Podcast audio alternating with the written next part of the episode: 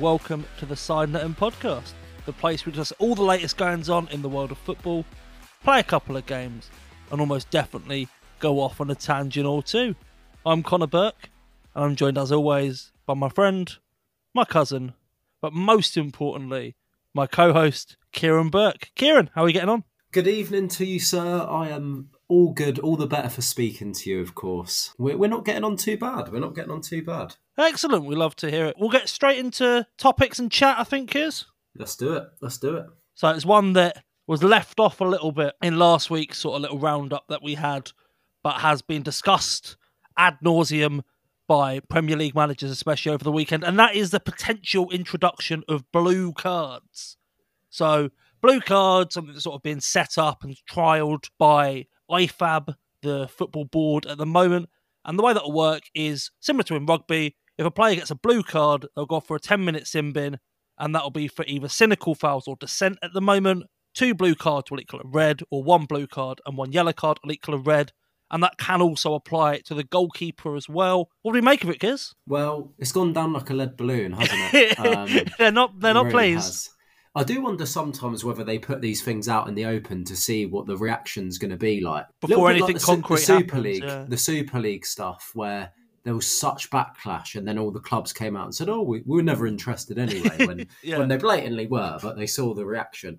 So I hope it's it's going to be the case because yeah, I, I think it's an awful idea. I think it's Yeah. been discussed quite a lot in the last week, but I've seen a few very good points that all that's going to happen is players are going to get 10 men behind the ball for the 10 minutes or whatever it is whilst the player's in the sin bin. And it's just going to slow everything right down. And then it's just like looking at the clock, when's our player coming back on? Just it's, it's just going to slow everything right up. And I think we've discussed in previous weeks about the slight frustration with a lot of the games feeling quite robotic now with a lot of teams setting up in the low block. I mean, you can't knock it because It you'd say yeah. it's sensible, especially against Yeah. A team like your Arsenals, your Cities, your Liverpools, where you're, you're probably not going to beat them going toe to toe, if we're being honest. So I do get it, but there is that frustration. A lot of games feel a lot more robotic now, and I, I think a blue card system would probably just worsen that by 10 times more, to be completely honest. So, Yeah, yeah. Like most things, I get the point. The what it's trying to combat is very understandable. It's trying to combat the way players are speaking to referees. Yeah. It's trying to combat sort of the breaking up of the game. Like the example that they use in setting it up is the Chiellini foul against Saka in the Euros Yeah. final. It's not a foul that's going to get a red card at all, but it's a step above a yellow kind of thing. So that's that's the mm. point. And I I get that, but it just isn't going to work. Like it's a very rugby approach, and football flows so much differently to rugby, yeah. Where it's going to be so much more, as you sort of put there, kids. It's going to be so much more of an impact in those ten minutes on football in a much negative way. Yeah. That, that's why, like Premier League managers last week, ain't ain't on board really.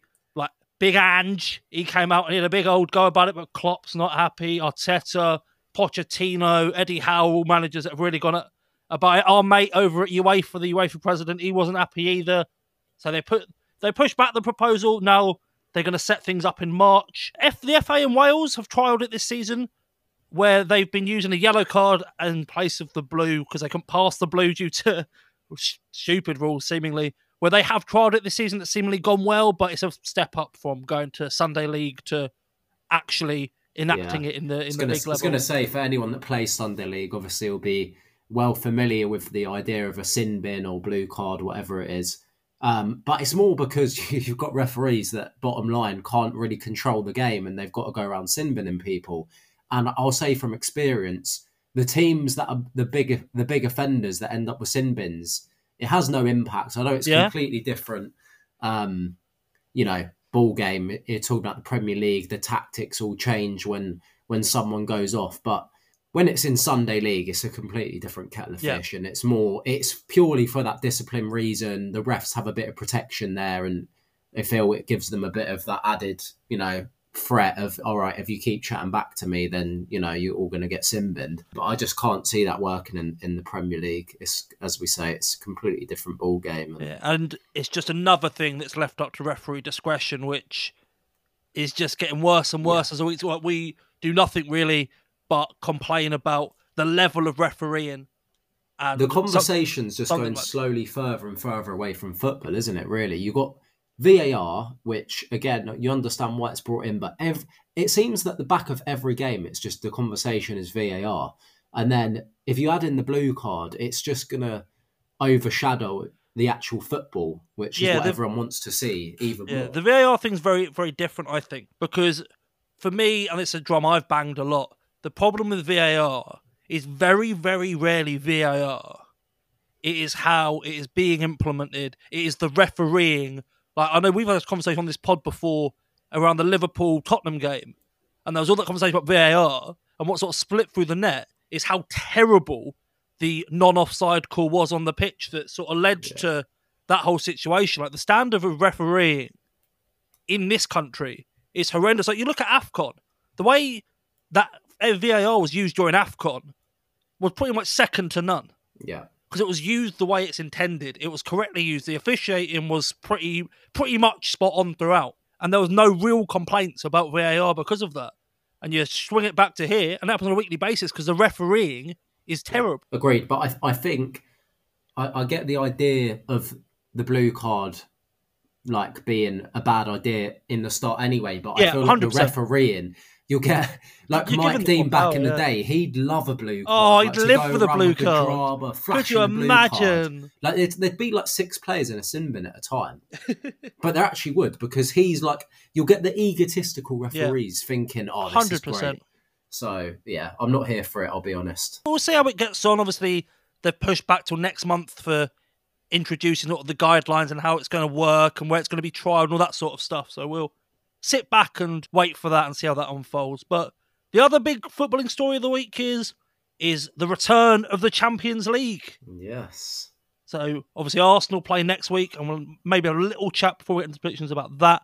But this week you had Leipzig losing at home one 0 to Real Madrid. You had Man City beating Copenhagen three one, PSG beating Real Sociedad two 0 and Lazio beating Bayern Munich mm. one 0 I tell you what, it's a lot more fun watching Champions League when you know your team's in it as well. I've got to say, Yeah, I've uh, been a big fan, but yeah, obviously everyone loves the Champions League being back. Some massive games. I, I've seen a lot of people say this, this game week in particular. There's not been any real big games. No standout ties, look is at there, it yeah. and go, "Oh, that's a big one." But few few decent games in there. They're- The first legs are always a little bit cagey, though. I think Yeah. it's fair to say. That it's kind of trying. that's just what you get with a two leg Yeah. system, isn't it? Hundred Yeah, percent. big time. I, I think the second legs are where you always see the amazing games. Like you had the Barcelona 6 1, was it, v PSG? Yeah, oh, Obviously, yeah. the Liverpool Barca um, return game where Liverpool came back in, in The- quite dramatic Yeah. fashion. The first there. leg just sets the stage, doesn't it? Yeah, yeah. I, I think both teams try and feel each other out a bit. And then you get the second leg where quality usually shines through. Even, I- yeah, even more so now. There's no away goals rule, so it sort of holds Yeah. that back a little bit, and it just it does just make the second leg more exciting, but it does take away from the first that little bit more. I think from the Arsenal fans' perspective, Oh, I'm not slandering. I'm not. Sl- no, no, no, no. I'm not slating that at all.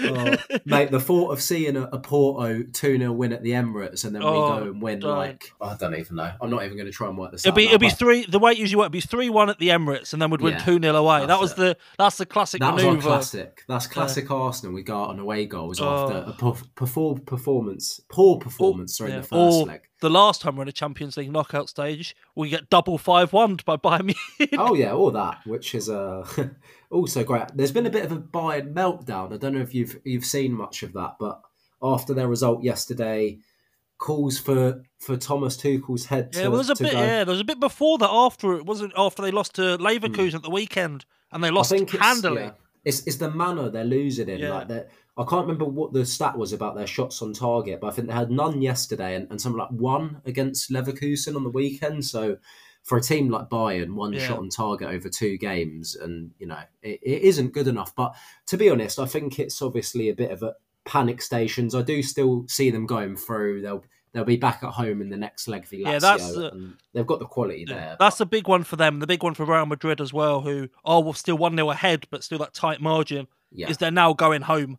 Yeah. That's the thing. Like Lazio probably would have wanted a bit more of an edge. They're they're going to go in confident enough. They're one 0 up in the in the second leg, but You would have wanted a little bit more of a gap going to the Allianz Arena. Yeah. One last thing on the the round has come through: Brahim Diaz's goal. Oh. Oh my god! Just wanted to get that in there. Unbelievable. You were saying about there wasn't that many like real exciting games, but there was a couple like that goal was phenomenal. Barcola's goal for PSG, another cracker. A couple of really handy little goals in the week as well. flashes, Flashes of quality. You think you're always getting that in the Champions League as well, which is why Yeah, I think everyone loves watching it because you've got the best players from the different countries playing each other. Obviously, Bellingham missing for Real yesterday as well, so Diaz step it up. definitely. And yeah, so we mentioned that Barcola goal. The other person, as you mentioned there, Kiz, who got the PSG goal was Mbappe. And the rumours just continue to circle with Mbappe and where he'll go this summer. And a classic mental rumour of us being thrown in the mix this week, where apparently he wants to go. He wants to go to Arsenal to become the next Henri.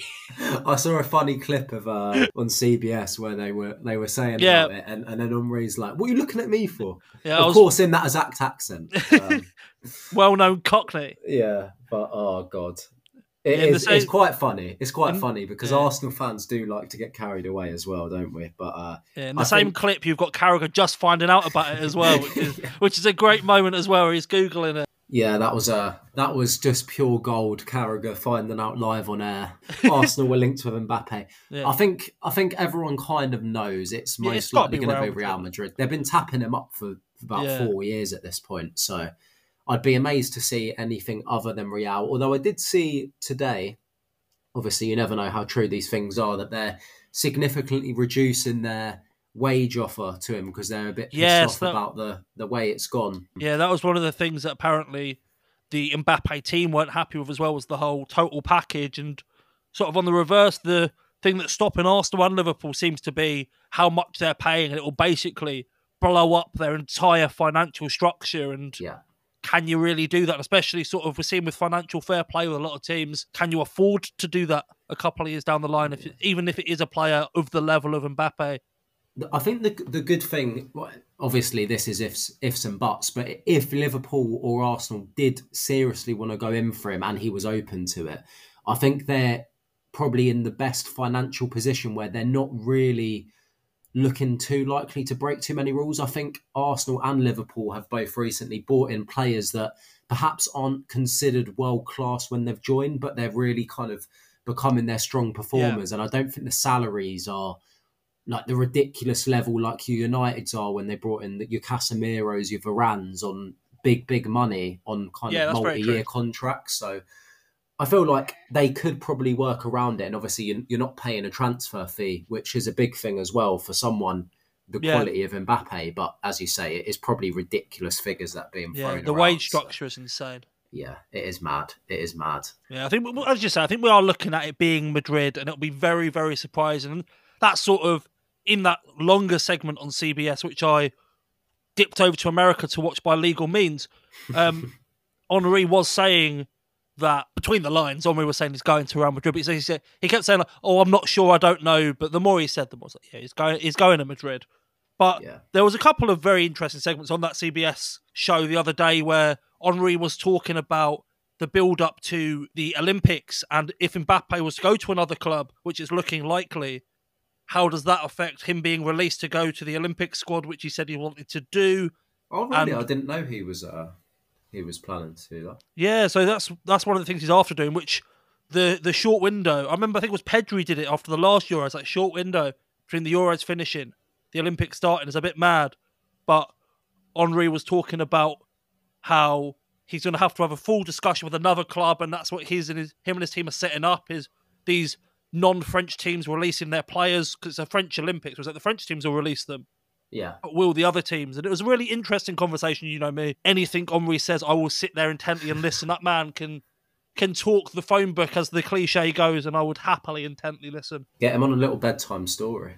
Oh, stop it! Get That's what I. Henri on CBeebies bedtime story. I'd be tuned right in. The dulcet tones of King Titi Oh, getting you off to sleep. Now, stop there's, a, it. there's a lovely thought.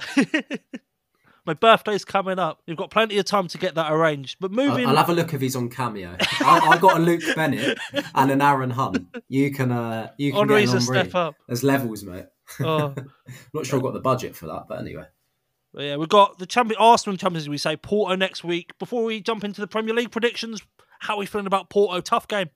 It's a very tough game. I think perhaps not just Arsenal fans, but I think across the whole, it's being written off a little bit as you know Arsenal should be comfortable.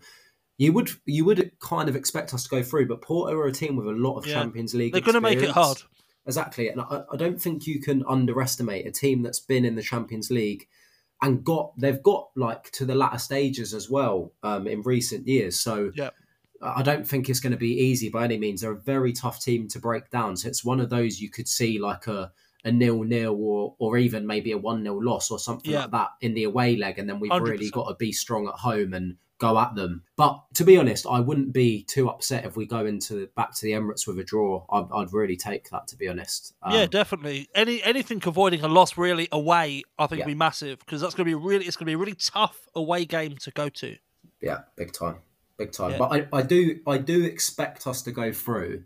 But it definitely won't be a walk in the park. And knowing Arsenal, they never like to make it easy anyway. So, oh, now where's the fun in that? But before they jump over to Porto. There is a weekend of Premier League to get through here, so we'll start off with the three top of the table title race teams. We'll go in a little bit of chronological order. We'll start with Brentford. It's Liverpool, which is our Saturday midday game. Liverpool and Brentford both have a double game week coming up as well. They'll play at the weekend, and then Brentford will play City. Liverpool will play Luton as well. So, how do both of those teams sort of set up with those back to back, especially with Liverpool with the title race. What do you reckon on this one, Kiz? Well, I've not gone. I feel like I say this most weeks. I've not gone with the most logical prediction. Here we go. I just really fancy Liverpool to start dropping some points. And okay. Whether or not it's going to be this week or not, I'm I was going to say sure. this Brentford team. I've gone one 0 Brentford. Blood, what? I've gone is that Brentford. is that head or heart though? I feel like there's a mixture there. I think Brentford when when they're at home on their day, which you know I, I get as a bit of a caveat, but on their day they're a very tough team to break down. They've got Toney back. Obviously, good 2 0 win away at Wolves last weekend.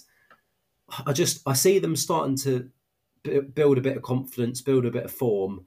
Obviously, a massively tough game, but I just whether or not it's this weekend or not, I just have a feeling Liverpool, with City and Arsenal breathing down their necks, are going to start to not drop off. I still think they'll be right up there come the end of the season, but I can see them going through a little couple games of a blip, like similar to what Arsenal done. Yeah, where they you know lose a couple of games they should be winning. So like, like I am with Man City.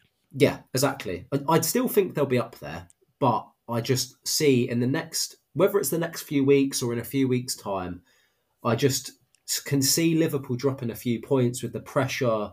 You know, they don't have a squad that have been together that long, really. They've got, you know, new signings thrown in there. I just think there was going to come a point where they're going to lose a few games and we'll see how they react. But yeah, it, maybe it, maybe it's a bit of a wishful thinking, but I'm going 1 0 Brentford.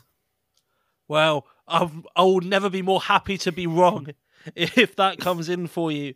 But I've gone I've gone two one Liverpool. I think it is going to be a yeah. tough game. Brentford, as you say, are a tough team to break down. You've got Toney now back in there getting goals. Potentially Wissa back from international break as well. Salah potentially back for Liverpool. We're not sure. Press conferences as of podcast recording press conference haven't been done yet, so not hundred percent on that. Uh, Trent out with an injury. It's going to be tricky for Liverpool. It's going to be tricky with the injuries that they're facing as well. But Brentford are six points off the drop. They've won two games in their last nine.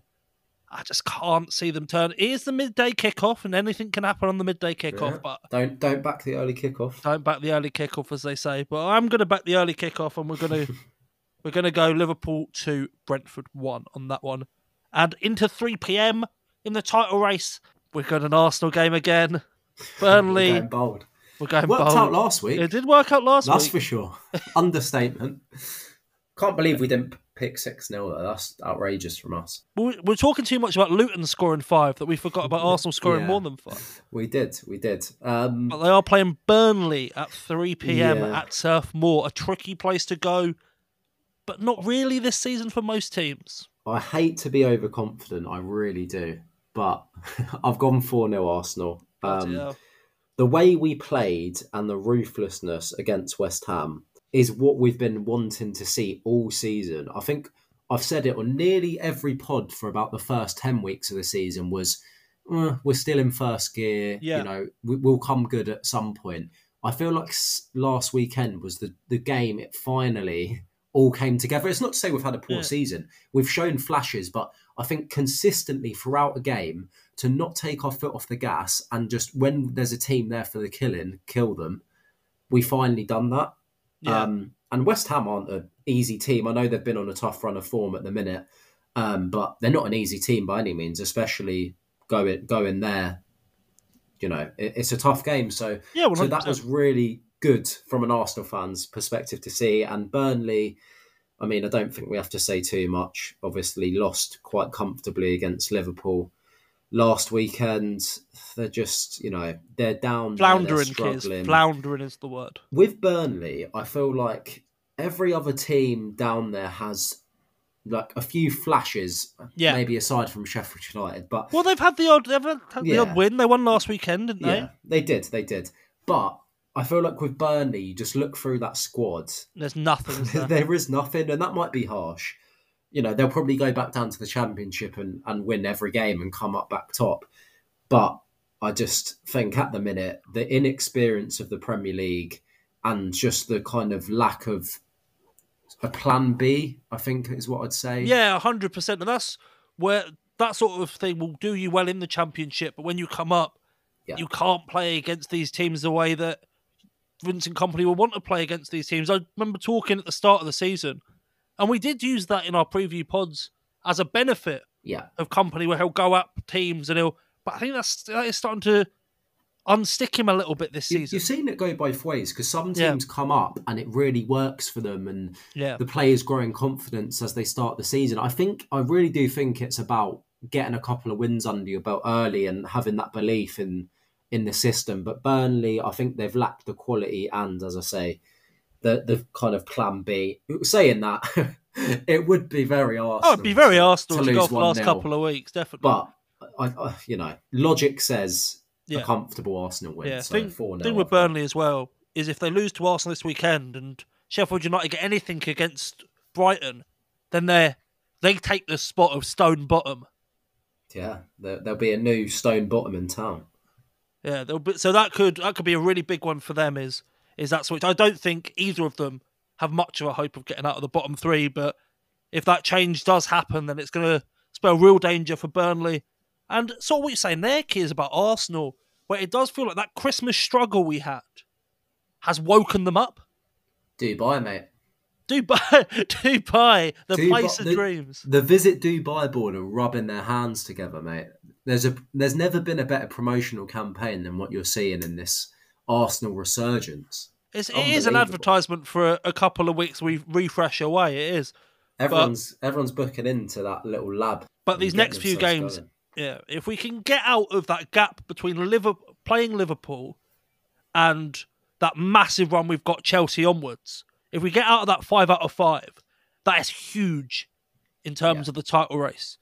'Cause if we can go into that, and I think that's the same for Liverpool, Arsenal, and City, is this gap between Arsenal, Liverpool, and we play Chelsea and Liverpool play City on the same weekend.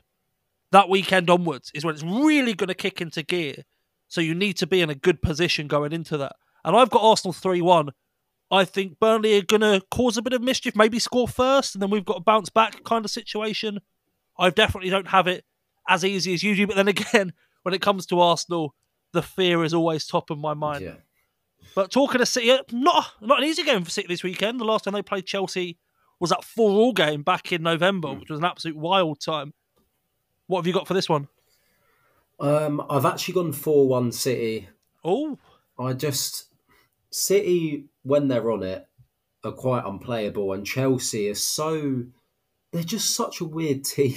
Yeah, Like one Yeah. week they look decent, even when they they beat Palace. Um, I think it was the Monday night game. yeah, They didn't look good, and they kind of come out. They like they were one 0 until the ninety first minute, and then they've they've come away with a three one win. Which, if you just look at the result, you think, oh, you know, they've beat Palace quite comfortably.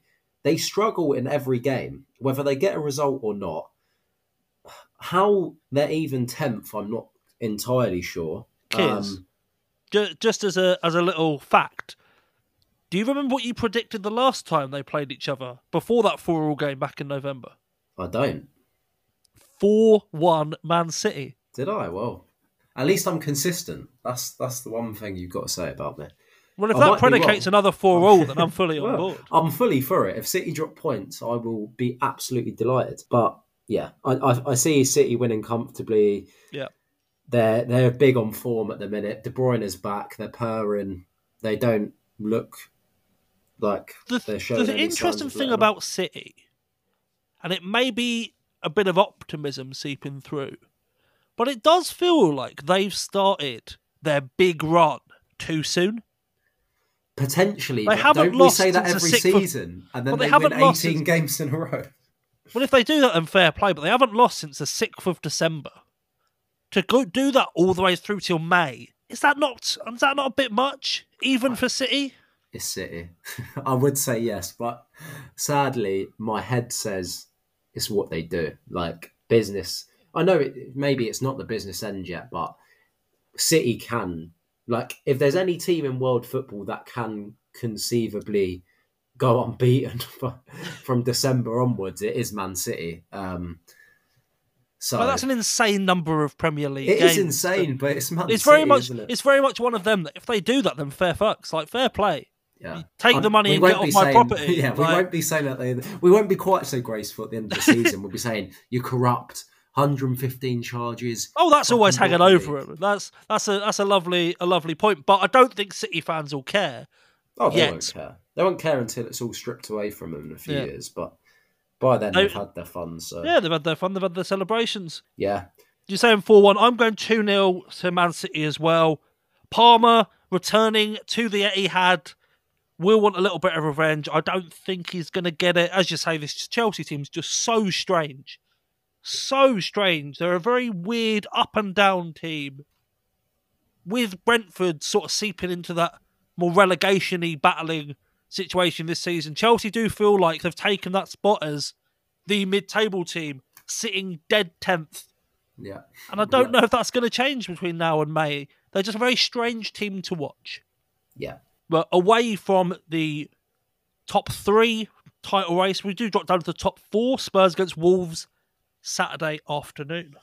Yeah, I think it's going to be a tough one for Spurs. I have got them edging it out 2 1, but I very nearly I've got went the 2 same. 0. I very nearly went 2 0, although I think Cunha's injured, which He is, he's out to the end me. of the season now. Yeah, I had I literally had two all until I realised that he was he was injured because I think he's that good, real quality player. He's a massive blow. It's a shame to be honest because he's been Yeah, he's been a real shining light in that team for them. So obviously a big shame um, that he's going to be out. But yeah, I, I still think they've got quality in that team to to give Spurs a scare. But I do see Spurs coming through that. Obviously, Yeah, they beat them late back now. back in November as well. That was that game where they, they scored the winner right, right, right, right, right at the end. Of course, yeah, yeah. I do, I do think, especially with Son being back. Obviously, he came off the, the bench from last weekend. Yeah. in that two one win at, at home to Brighton. So that's a massive, a massive plus for Spurs. I think they're pretty much full strength now. I believe. Yeah, So they're pretty much pretty much there now. If if you go ba- based on their form, what it was before they When they were full patch of injuries, then then they're a tough team to play. So Yeah. yeah, They're not I don't think it's gonna happen, but they're not a million miles away from that top three where a couple of falters and Yeah. they could stumble their way. I don't think they're gonna. I think they do drop too many points to do that. But it's still there at the minute. They're what four points off that top four gap, six points off. The thing with Spurs, I think Five. They're five they're five away. it's like what Arsenal were like years gone by, where if another big team lost and we had a chance to capitalise, we'd lose. Yeah. That's I exactly think what. Spurs have that in them, with that bit of naivety, the bit Mm. of pressure that they've not really kind of come together fully as a group and got got over yeah. that. But I do think they're gonna they're gonna round out fourth, as we've said multiple times in this pod. But I do think that Which is a good season for them. oh, it's a fant- we, we were saying that a good season would be top six. Yeah, at the beginning of the season. That'd be fantastic for them. But yeah, I just think they're too. Exactly what you're saying. They're really kids where they don't have the capability to capitalise enough when someone else is going to falter in terms of jumping up to the top three. But yeah, top four, I reckon, will be theirs. the opposite end of the table now. Kears got Everton against Crystal Palace on Monday night. Yeah, not not a game I'll go out my way to watch. I'll be completely honest. Obviously, rumours coming out today that Roy Hodgson is uh being let go by the club. Yeah, and then he was taken ill today. He's in the hospital at the moment as we record on Thursday evening. Yeah, hopefully he is all all good, Big Roy. Indeed, indeed. Um, but yeah, I, I think Palace really struggling for form at the minute. We've spoke repetitively about their kind of shining lights um, and the flashes of quality that they've obviously got in the squad. The likes of your Ezes, your Olises, both both of whom I believe are injured at the minute.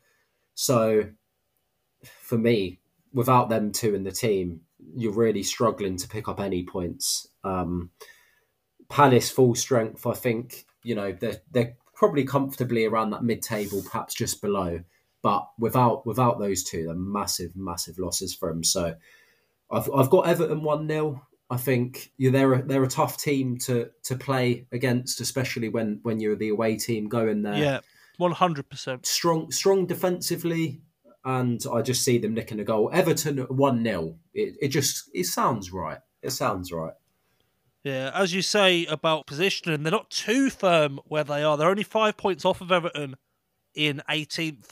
So a win here Mm. really narrows that gap and could get get Palace a bit scared there. Yeah. Oliver Glasner is the new fella that's been talked about being brought in. Yeah. He's the man that brought the Europa League to Frankfurt a couple of years back. So it'd be Big love to. Frankfurt.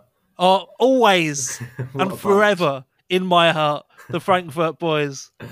Uh, unforgettable. A trip to Barcelona that will be remembered by by one. That was the that was the season they won the Europa, wasn't it? That was when they beat Barca in the knockouts and they won later on. Um, I'm pretty sure it was the same season. quite possibly, yeah, quite possibly. Yeah. But, But yeah, yeah, um, Oh, Everton, as you say, another tough team to break down. Are looking to jump out, narrow the gap. I think they will. And what will be handy for Everton is they'll see what's happened across the weekend, and there is an opportunity there for them to jump out if results go their way of the bottom three. So if that's the case, they'll be even more wanting to go for it on Monday night. I've gone two all.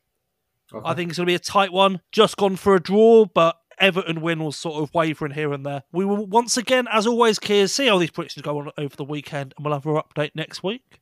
But up next, in the second half of the show, we've got the return of In the Bin.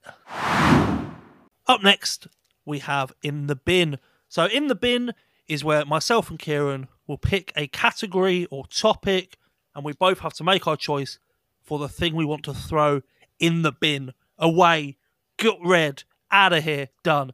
We'll have a little debate, go back and forth, pick the one thing that's thrown in the bin, and whoever gets the most things in the bin across the three ta- categories will get to put something on the shelf, nice and safe, that would have fit into one of the categories. So we'll start off, Keys, with your pick for this week and managers. Yes, yes. There was a a long list actually of managers I, I feel like I could have gone for here. Um, Who were the honourable mentions? So I think probably regular listeners, which I don't know if we do have any, but any that have listened, All two of them. all two of them that have listened to a past episode might have heard. Probably uh, you, to be fair, Keys. well, I, I've listened, did I tell you? We don't. We're not fans of Sean Dyche, so he was definitely up there. Yeah. Our our hatred of Stoke throughout the years. Tony Pulis gets a big big honourable mention as the spearhead of that absolute scummy team. But perhaps to avoid re- repeating myself too much, I, I branched away from that slightly Yeah. and had got? a bit of a think. And one man came to mind, and to be honest, I've got a few points to back it up, but not a whole lot. It was more just a general point of I don't really like him. He seems a bit of an arsehole, really. Yeah. And he's just quite an unlikable character. So the man I actually ended on um, was Alan Pardew. Okay, I feel like that's a little bit left field. I don't think people hate on Pardew much or enough. He just seems like a massive bellend. Yeah, he Um, does have that energy, doesn't he? and like towards the end of his career, like that that cup final for United, like he just The he dancing. really wound me up. Like it, looking back, it is quite funny, but like he just seems like a right bellend. Like he's always on the wind up to the other manager, and obviously I think this is probably where my my main point comes from is the whole relationship with Arsene Wenger. Obviously, Oh yeah, just just having to scroll through now. So Pardew criticised Arsenal for not fielding any English players in the Champions League win when we we beat Real Madrid in 2006. Oh, and for God's sake! and then If you're Wenger gonna have a go at him, xenophobic. Good. But if you're gonna And have a go at them, don't do it after one of the biggest wins in their entire history. Oh, Not to so- jump oh. on a debate 18 years later, but I know. And then the best part is Wenger called Pardew xenophobic, and he said, "Boss, I can't be xenophobic. I'm married to a Swedish woman," which gives which gives very much vibes of. Oh, I'm not racist. I've got a black mate. So Pardew there I'm so covering you. himself in I'm so glad you bought these receipts, kids. Mate, come with receipts, Pardew. You're just a you're just a bellend, aren't Oh. And then again, he had another argument, which is probably one that a lot of Arsenal fans will remember if, if you're over the age of 21, I'd say, was um the big touchline dispute between Arsenal and uh, between for Arsene Wenger and Pardew when we played West Ham in, back in 2006 and Yeah. Was going mad celebrating when they scored that late winner, and then Big Arsene gave him a shove, and uh, yeah, I think ever since then they I feel like this has turned. weren't best of friends. I think this has turned sort of low key into a Wenger love in here. Mate, back your boy is what I'll say.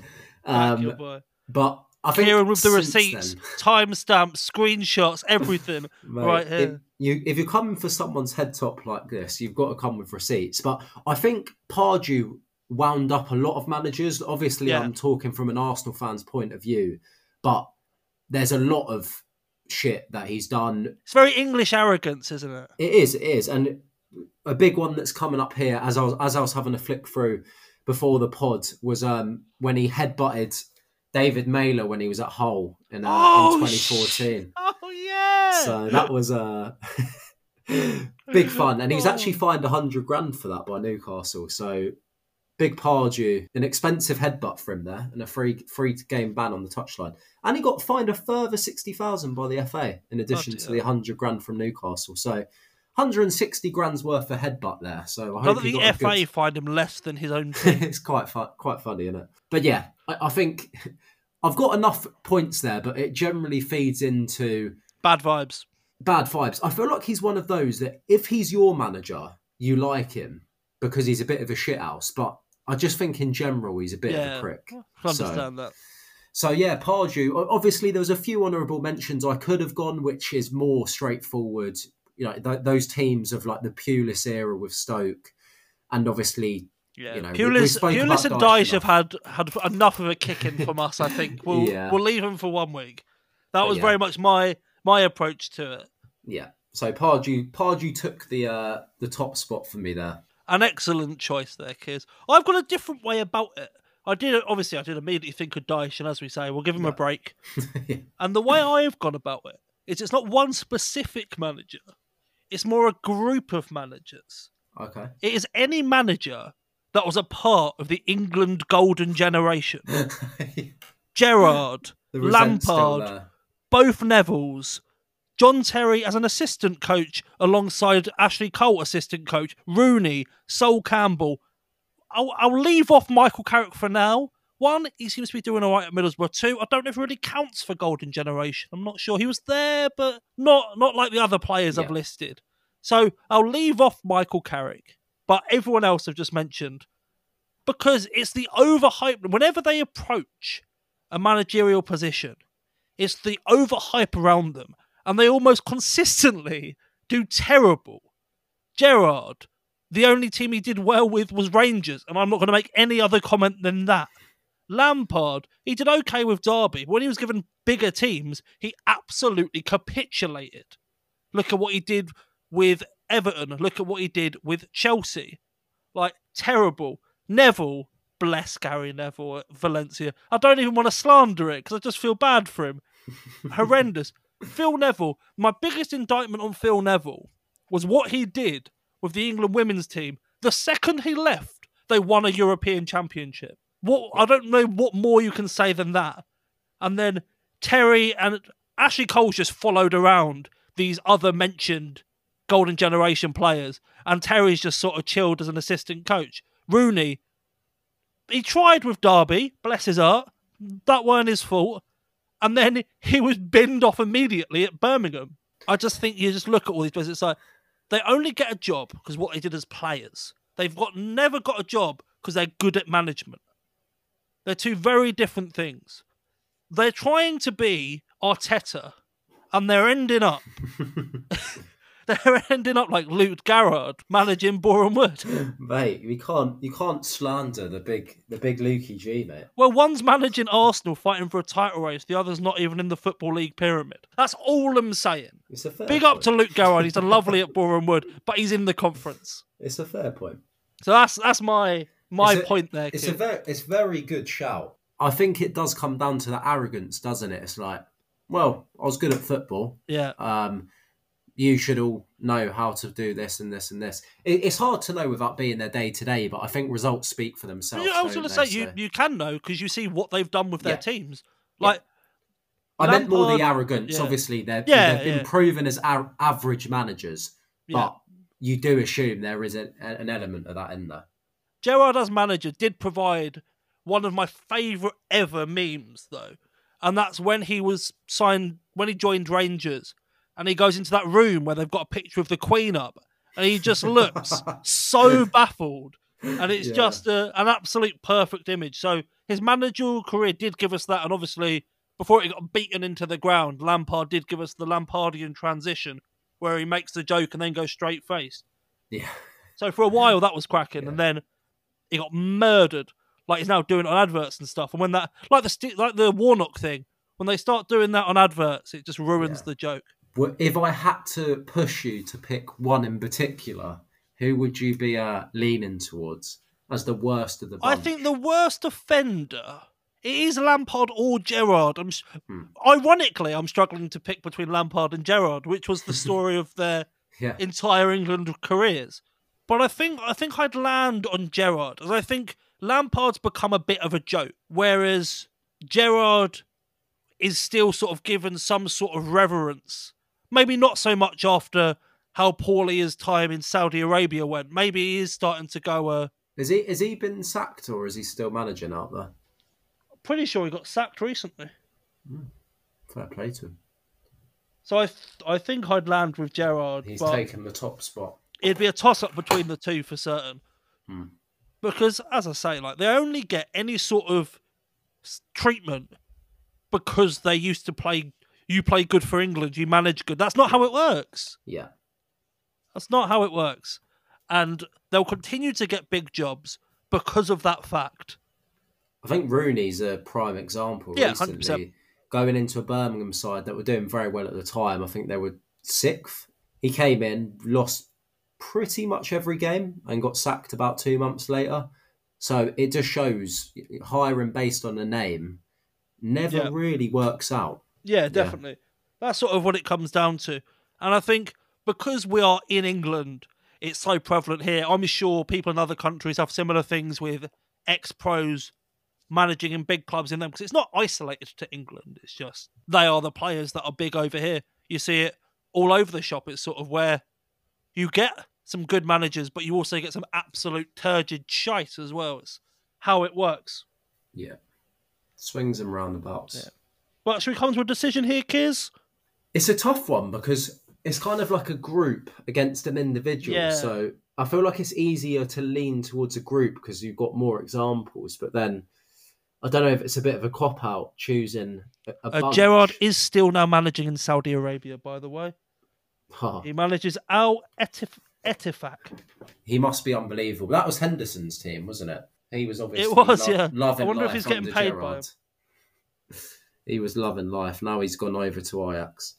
I don't know. I don't know. It's it's tough. It's a tough choice because there's a lot of, as you say, there's a lot of good examples from that England golden generation. Like, even when I was outside going the through- ones we've gone through in depth. Yeah. Like, obviously, there's more. Lampard and Gerrard and Neville were immediately in my head. But then I went through the team, was like, and him, and Yeah. him, and him. Yeah, it is quite funny how many have become failed managers. Yeah. As I say, Carrick's the only one with a sort of bit of cachet in him at the minute. Yeah, And that's he's currently in the championship, which is where you should be, and you should build yourself up. So we don't know how he'd be when he, when Yeah. or if he gets a higher level job in the Premier League. But the minute, I'm not going to include him. He's the only one that's got off. To be honest, I'm I'm happy either way we go here. I think both have have strong points. Um, Pardew, he's just a bit of a bell end. Obviously, we've got a few uh, a few events over the years. My, favourite being now boss and married to a Swedish woman. Which is a great Um, response. I'm going to use that in my day to day. fantastic. It's fantastic. But yeah, just the general shiteness of that. But It's the level. I think. I think we've got a good Yeah. golden generation. I think the strength and depth. of- Yeah. it's not just one. It's not just two. It's not just three. It's like three quarters of the squad. yeah, it's Um, it's the bulk of the starting eleven. Yeah, it is. That is quite funny.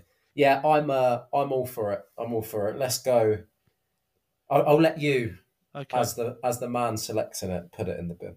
England's golden generation as managers, get yourselves immediately in the bin. They're gone. There we go. That The lid is good. closed. Is there not an argument that the the managers that managed them were so bad they passed down their shitness? Because if, if one manages him that much, they must have been real bad. I mean, Poor Sven. Poor Sven. I feel like it's it's unfair to talk bad about Sven at the minute with obviously everything that's going on. So Yeah. we'll just and he's a lovely We'll- fellow we'll as well. I'll take no, yeah. no Sven well, he knows about being married to We love Swede, Sven. so he can. Uh, he he's taken it from the Pardew book of book of knowledge there. so yeah, Oh, we'll jump to the next category here because we'll we'll leave the golden generation to drown in the waste that is piling on top of them, and we'll go to the next round of pundits. yeah.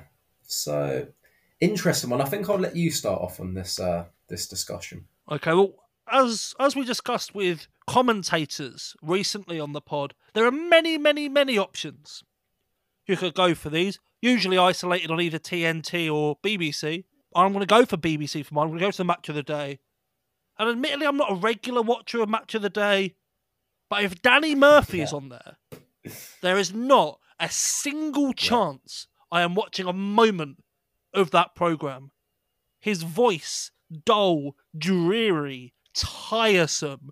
He doesn't sound like he likes football. And that was a topic that really came up when we were talking about commentators the other week. Is they don't sound like they like the sport Yeah. they're paid to talk about. And he is a prime example. He is horrendous. He doesn't he as a player that played for many years at a high level, I'm still not convinced he knows anything tactically about football. It's negative, proper football man bullshit.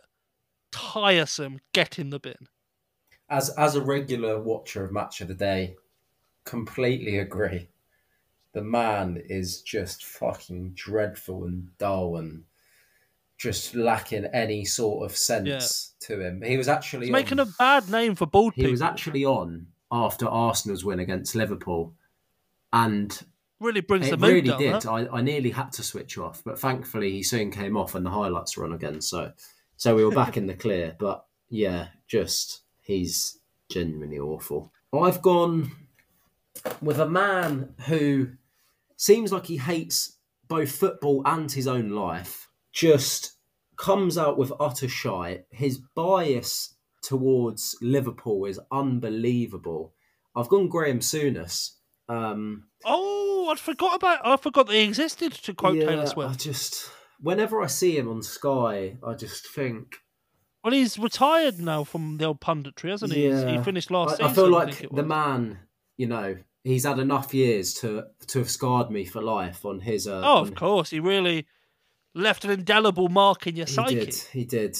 Just yeah, I, he's just he's. I think we spoke a bit around this when we were talking about um, kind of co-commentators last week. When someone's so blatantly just biased towards, and they've got their kind of, I'd say rose rose coloured tinted glasses on just towards their own club, and Yeah, they can do no 100%. wrong. If they lose a game, it's because of X, Y, and Z, a poor decision. Yeah. The other team cheated, and it just gets really boring. Um, and you know, I get you have like the spread of clubs across, um, you know, across games. Yeah, there's a there's a level there, isn't there, where when it goes above that it's like level, when there's a Liverpool game on, it just seems to be all Liverpool, and I feel like Souness used to always spearhead that that Yeah. kind of clan, if you will, and it was always just so just banging on about that. And to be honest, he seems like a bit of a dick as well. So that Yeah. that feeds in. I know it's it's purely based on you know their punditry, which admittedly he's shite at as well, but yeah, I just find him quite a irritating individual as well. yeah, two dreadful pundits. Fortunately, we are now saved from Souness on TV because he finished with Sky, I think it was last season, and Danny Murphy is only uh, really on match of the day, so we're sort of mostly shielded from him. Fortunately, but that doesn't stop both of them being terrible at the job that they were paid Yeah. to do, and in Souness's case, a very long time paid to do. So I would say two excellent choices, but more aptly two terrible Yeah. choices. I think for longevity, for how often he was like in front of you spouting his inanities, I think it's got to be Souness. I'll I'll back you on that one. Well, in that case, then it, it only leaves me one thing to do, and it's uh, Graham for Get yourself in the bin immediately. Beautiful. He's there. He's in there with Rooney and the lads, soaking up the waste. The last category we've got, Kiers, is our free hit. So on this one, it doesn't have to be sports based. It doesn't have to fit into a category. The world is your oyster. You can even pick oysters, whatever you want, or the world for that matter. What you got for me, kids You'd have to be quite a bitter individual to pick the world. Thankfully, I'm not quite as a as Oh, bitter as that. Not yet, anyway. Maybe At this time. tender age, give me another few years, and I'll I'll be back putting the world in the bin. Um, well, you know, you know me. I like to go a little rogue. Well, actually, you know what? This isn't even really rogue, but it's yeah, slight, perhaps slightly random, perhaps not. I've gone for people that make star signs their personality type. that is, I'm fully on board with that. Like, mate, no, you're not in a bad mood today because the moon's rotated on a swivel at 20 degrees extra than usual, and it just so happens you were born in the month of May. You're just a you're just a bit grumpy today, Vlad. It's just kids what what is your star sign? mine's Aquarius, and I'm about to Oh, tell you a hundred things about it and why that makes me who I am and why I wake up at six. This is such an Aquarius point of view. Oh god. You're such an Aquarian. You you know you, you literally woke up today. Um, The best thing to do is to tell them a different one, and Yeah. they say, "Oh, you're such that oh. I, I love then- I love when they're like, let me guess, and they and they give you about eight, and you're like, nah, you, you're still not there, and then they land on it. They're like, oh, I knew it. Oh, I could tell. I could sense it. It's just like the thought of basing your life based on what your star sign is, like reading a little, you know, these little bullshit things that are in like magazines and stuff. Like, oh, Oh, if you're an Aquarius, then you know your your month is going to be like this and this and this. And the fact that people really base their lives off of that stuff. there's a personal fortune on your horizon, Oh. I, I do hope so. I could really do with it at the moment. In that case, I'm bought in. I'm all ears. You're gonna win a tenner on a scratch. I'm all ears. Things are looking up. but yeah, I just find it insufferable nonsense. I mean, if you believe in it, you believe in it, but don't ram it in everyone's faces. And I feel like That's those people It's- do. like, Yeah, that's the thing. It's different between like always a little bit of enjoyment until it's your entire personality that you're spouting this bollocks. It's like yeah, leave it, leave it, mate, leave it a bit. I'm not a fan. I'm not a fan. Yeah, I think that's a spot on choice, Kiers. I've gone with something that might not be entirely popular, but it's something I feel pretty strongly about, and there's very few exceptions to this rule. Films that are over two and a half Ooh, hours. That's a good shout. That's a good shout. What are the exceptions out of interest? So I would always say if it's the peak of a, a series, so Okay. like I I know this is a very filmy thing to say, but the Avengers about to films, say that. That was the one that sprung to mind Like- for me. yeah, Infinity War and those those kind of Yeah. films where you've got a big story to tell. Fair enough, go for it. You can have up to three hours. No film should be over three hours. If it's over three hours, you can make a three part series. And people are, oh yeah, but you'll watch a three part series. You won't watch a big film. That's because I can stop after an episode, an hour long episode. I can have a little break and I can come back to it. Or I can watch a few in a row. I have the choice. The power is in my hands. If I've got a film on, and then I take a break, I've got to come. Oh, where was I in the film? What was happening? You got at least in a series, you're in these little blocks, Yeah. and to sit through it most of the time, you can lose about half an hour Yeah. Of Yeah, these very films. True. I feel like in our gener, like this day and age as well, the attention spans are getting less and less with your, your That's TikToks ar- and stuff. yeah. I feel like That's an Yeah. argument. If you if you put a fella playing Subway Surfer on underneath a three hour film, then maybe it's a very in. different case. in. a, a like a bit of foam being dropped into a burning hot metal ball or something like that. Oh, stop it! I'm there. oh yeah, you know what? That's a that's a very good a very good shout. I'd uh, I'd agree with that. I don't think there's any need for a film over t- your two and a half hours. In fact, if I I rarely go to the cinema, but that definitely plays a factor. Even if it's over two hours, Yeah. to be honest, I'm usually like, uh, unless I really want to see it, Yeah, I, I I'd, won't. I'd usually, yeah, somewhere between two and two and a half would be my my cut off. But at the very very top end of the limit, two and a half hours. If it's if it's over two and a half, you've got to have a really bloody good reason Yeah. for it. Like as I say, if there's a if there's a real pack, a lot of story to pack in there, then maybe. But you really just could, you could have made a series. You could have just could have just put it put it. And I think that is a very modern way of looking at it. That, as I say, filmy people will not be happy with that. So, you know, that's just sort of where I stand on it. I just, it's not necessary, Kears. It's not necessary. Yeah. Yeah. But we'll come to a decision here. Two very good choices. I'm happy with the. To be fair, six excellent choices There this has week. been. There has been. If we do say so my, ourselves. uh, my my immediate thoughts are the thing is with the film you can you're able to avoid the over two and a half hours but with the star signers in the words of liam neeson they they- they will just find you and they will tell you their star sign so there's no there's no getting away from it but you know what the the over two and a half hour films is also a very good shout i, I think i'm i'm actually happy with both of these again i feel like i'm i would be happy either way i think both can belong in the bin, to be honest. But it's a tough choice. I think you, yeah, I think you did make a very strong argument there about you can actively avoid the films.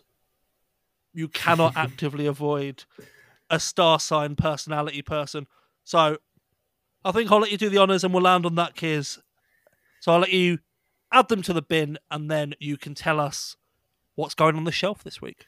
So, people that make star signs their personality type, you are going into the absolute pit of the bin. And I hope you enjoyed listening to uh, the likes of Souness whilst you're down there. And I'm sure you'll have a lovely conversation. What do you reckon Souness' is star sign is? well, he's given big, you know, Taurus vibes. I don't have a clue what that Oh, he's- means. He's but a massive, Taurus. So there we go. There you go. So that's the bin selections done, Kears, and you have now the honour of throwing something up safe on the shelf. What is it this week? Kears, Kears, Soon, Souness is a Taurus. actually. he was born on the sixth of May. He's a Taurus. I think we're gonna have to take him out and the bin. that, I am officially a star sign boss. Oh my out the bin. god! I have become what I despised, but I'm, I'm there. He's a classic You bloody classic Taurus. Taurus. You always make it about yourself. Classic. Oh god, that's brilliant. That that has made my day. Um, Oh my god, what a time. He's a bloody Taurus. And with that wonderful note, Kears, have you got something for the and shelf there? You know what I want to do? Rattling Joey Barton. Eni Aluko, you're on the shelf. Excellent stuff. Congratulations, Eni. A cracking Well pundit. deserved. And even cra- an even better rattler. well done. Kears, thank you very much for joining me Pleasure today. as always. Everyone else, thank you for listening.